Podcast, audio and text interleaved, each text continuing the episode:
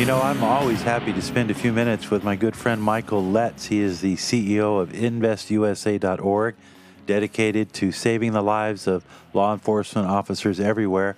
And man, what is going on? I read a good article this morning, uh, Michael, written by uh, Lauren Hutton. She writes for Conservative Daily News.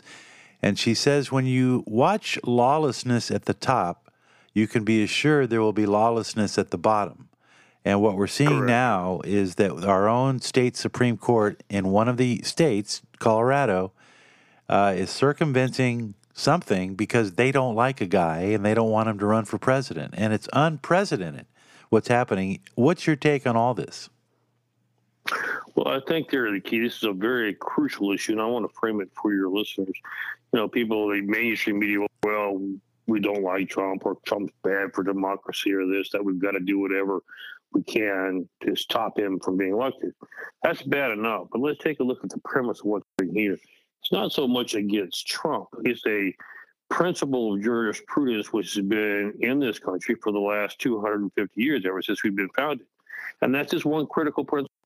In this country, you are innocent until proven guilty by a jury of your peers or if you make a plea guilty, you, you know, one of those two. In this particular case, the Supreme Court has said that the president cannot be on the ballot because he has violated the 14th Amendment. The problem with that, Jim, is even the feds, this prosecutor, Jack Smith, saw, found no evidence to indict him on a insurrection. That's they right. have never even indicted him, much less convicted him of an insurrection. So you have a group of supposedly judges who are nothing but activist politicians who can't get their way, who have decided to rewrite a very fundamental principle of law in this country. And that principle is now you're not innocent until proven guilty. If they don't like you, you're guilty and they're going to give you the consequences of what they think that guilt should be, regardless of whether you've been indicted, regardless of whether you have been convicted by a jury of your peers. And that is a total collapse of our jurisprudence system in the United States. And that is why this case is so important. You've got California now saying, whoa, what a great idea. Let me try it. You've got other states.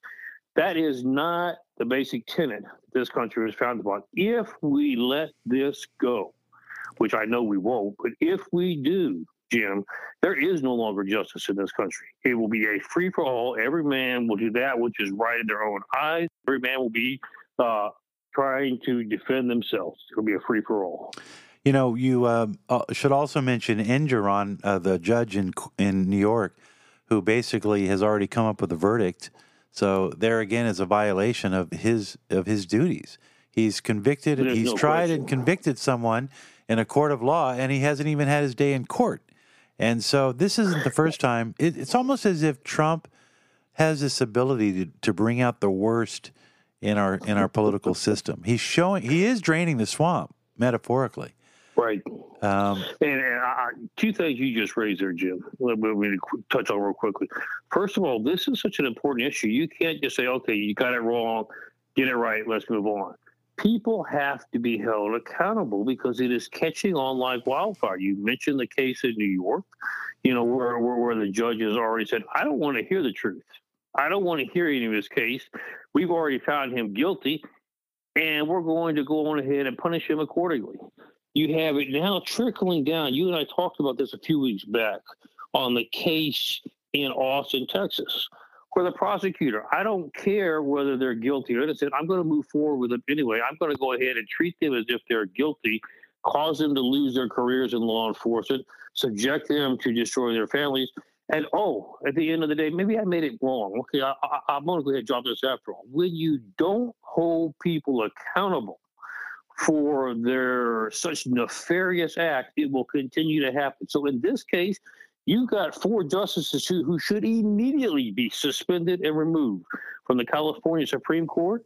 And then once this case is adjudicated in the Supreme Court, they need to have charges filed against them for failure to perform their duties. Well, I believe, and I opened up the program with this, I believe that justice will prevail. If it doesn't prevail, then America won't prevail. But I, Correct. like you, am very shocked about this because, uh, and I also mentioned that, that the Democrats or the people, the anti Trumpers, they're in an echo chamber. They, they're even last night watching ABC News, the most popular network news at six o'clock in the in the nation and they're putting up signs while they're talking that say insurrection, Trump insurrection. The imaging is there. The press has already convicted him of it. Liz Cheney's already convicted him of it. And they're all talking amongst themselves as if it's a foregone conclusion that Trump uh, incited an insurrection when it was a, a kangaroo court to begin with. It's, it's almost like this nation has gone crazy and I don't understand it. Really it. And we haven't even gotten to the, the key issue today, which is it's been revealed that as much as 10,000 migrants are coming across the country every single day. If you do the quick math, that's 300,000 a month. That's 3.6 million immigrants coming into this country unlawfully every year. That means between now and the time Biden gets out of office, we'll see 3 million new people in this country that shouldn't be here. Crazy. No, there's no question. And the sad part about that, Jim, what you just said, that you know, another topic, a separate issue, but we have discovered 10 IUDs in the last few days uh, coming across. Now, that's a major that's explosive power. That's amazing. You know, we had those in Afghanistan, we had them in Iraq. That's that's not that's not popping somebody with a firecracker. You have massive destruction when that occurs. And remember now, we only catch 10 to 20%. Well, who who so brought them in? The figures, Do we uh, know? Uh, they actually, the cartel had them. You're kidding me. The cartel, you know, we're, we're and we have known for some time that the cartel has partnered with China, with Hamas, with Hezbollah, with others to help facilitate, because remember, they're all in it together. What does the cartel get? They want money for their drugs. China produces the chemicals. By the way, Hezbollah and Hamas have plenty of money from Iran that we gave them, but this administration, Joe Biden, has funded terrorism. Uh, and so they're willing to pay to the top dollar to help, you know, they all partner together to make sure they keep their businesses running slowly and smoothly so that they can continue to have cash flow. and what do they do with that cash flow, Jim? They're smart. They're good business people talking about the cartel. They turn around and make campaign contributions sure. to the Democratic Party so that uh, they can get them to stall any reform that would hinder what they're attempting to do. So you've got millions crossing, unvetted, that we know are on the terrorist watch list. We've got now explosives, uh, IUDs, and other uh, things coming across. We're in the most busiest season of the year. We know that Iran has issued a terrorist jihad across globally targeting America. They want the next uh, major terrorist activity to occur on our soil. And this is the perfect time for them. They find plenty of crowds, so they do plenty of damage with the stuff they've already brought across the border. So a threat is imminent. We know that. And then you've got Democrats that are trying to shift the attention. Oh, we just want to make sure we protect democracy. We don't allow Trump on the ballot. So we're willing to change our jurisprudence and make him guilty to proven innocent instead of other ways around. And that should make the American people happy.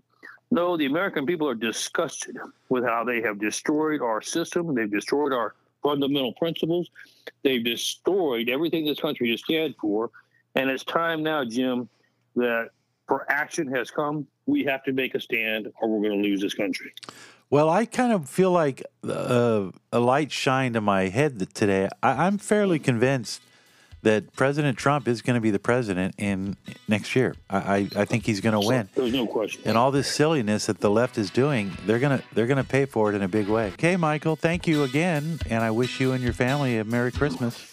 You know the same to you. We wish you a Merry Christmas, and we'll look forward to the. There'll probably be ten other subjects we'll try to cram into ten minutes. Got it. Next week. Yeah. The rain is going, but I'd rather get it all out now, Jim. Let's get the public engaged. Michael Letts from InvestUSA.org. It sure is good catching up with you. you Jim. Yes, and we'll Great. talk in God the week ahead. You. God bless America. Same to you, okay. Michael Letts, ladies and gentlemen. We'll continue speaking out, America. I'm Jim Watkins.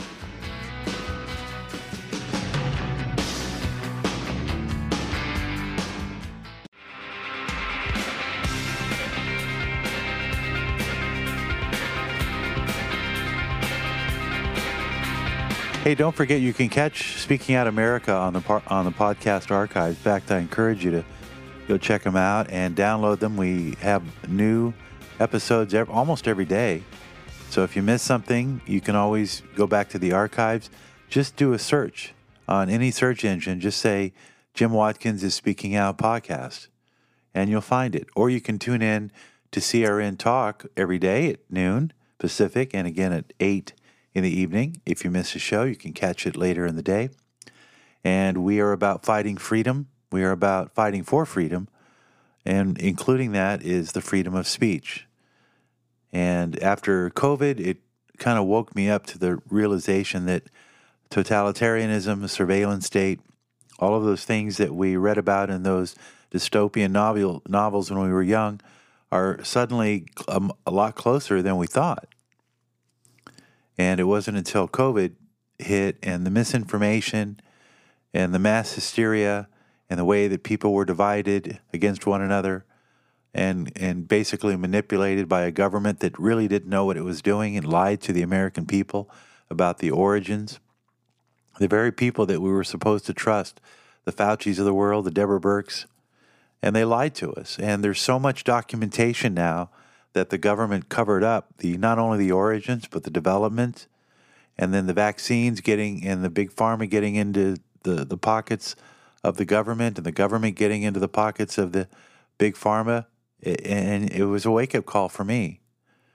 There was that period of time where I was looking out my window in the in the height of the pandemic, and it was such an unusual feeling to look out the window of my house and think about the entire world was in lockdown. And it was all because of some scientists who wanted to generate a profit. That's all it is. That's all the, the history will show that our government was complicit in creating a situation where they could reverse engineer a vaccine that they said was safe. And then they went about obfuscating and hiding the real world data that showed that like one in 200 people who got a vaccine walked out of there with a permanent disability, some kind of ailment, something that they can't get rid of as long as there's spike proteins circulating in their, their bloodstream. It's sick. I know it, it's it's almost repulsive to think that that happened, but it did. And a lot of people, a majority of, of the people, at least in this country, are still living in denial of that very fact. It's a hard truth to swallow. It was like uh, that Matrix scene, right, where where you wake up and you realize that the reality that you're on you're in is not the reality that is. It is not the true reality. And uh, and now I do this program uh, I started doing a coronavirus update to get people the real news of what was going on, and that thing boomed to over a million and a half downloads. And I still keep it going, but I do it because it's harder and harder to find the truth, and it's harder and harder to, to find dissent. People who are willing to speak up and speak out against the narrative. And after following Robert Malone and and folks like that, and uh, Matthew Des- Desmet and all these others. Uh, Naomi Wolf has done a complete flip around. Uh, a lot of liberals, a lot of liberals. I saw Miranda Devine. I saw her on. Uh, these are New York Times alumni, alumni, and these are once radical leftists, feminists that that uh, railed against the government. You know, I remember growing up in 1976, 77. Saturday Night Live was against the government. It was the anti-government. It was the questioning of the government. And now Saturday Night Live is an arm of the propaganda machine of the government. We saw that during the Trump years where they, they, they just tore them apart. Uh, and all of the talk show hosts now on TV, they're echo chambers of the Democratic Party. They fall in lockstep with all of their policies. This, uh, this green movement that's destroying economies around the country in order to feel good about saving the planet when you're doing no such thing. So I get up and I say, I've got to try to change hearts and ch- change minds somehow. I don't want to lose this battle. And I see the pods getting lifted off the truck in the movie, you know, Invasion of the Body Snatchers. And more and more people are being corrupted by this woke think that the that none of the old rules apply, that religion is bad, that patriarchy is bad somehow because men uh, are in a patriarchal position is somehow evil just because Uh, and, and people don't know their history. They don't, they don't know anything except for what the left wing media spews at them. So we try to counter that. There's nothing else I can do. And so this story kind of pops up. I will admit, and this is what I wanted to say to you I will admit that I'm starting to realize that what's going on in Gaza is a, is a huge mistake. And part of this is because of the gentleman I've been following for a year and a half, a guy by the name of John Meshmeer. He's a great intellectual, Professor John Mearsheimer of University of Chicago. He, uh, he successfully predicted Russia's invasion of Ukraine uh, back in 2015, and he was following a lot of the global warming uh, stuff that's been spewing in an attempt to take control of our energy system and energy distribution. All of these oligarchs now are meeting in COP28 trying to come up with new rules on how to regulate our lives. But there are uh, uh, occasionally people in academia who speak out against those things. And Professor Meshmeer is one of them. And I respect his opinion. And so yesterday, when I saw the article that he had written, I said, I'll give him a chance. And he says that what's happening right now in Gaza is horribly wrong. And I think he believes that the Jews had a right to uh, take go after Hamas, but he says now it's all out of control. He says what's happening now, historians will look down upon in shame.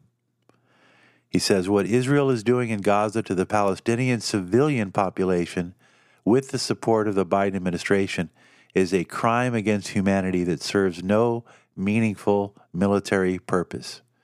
As J Street, an important uh, organization in the Israeli lobby, puts it, the scope of the unfolding humanitarian disaster and civilian casualties is nearly unfathomable.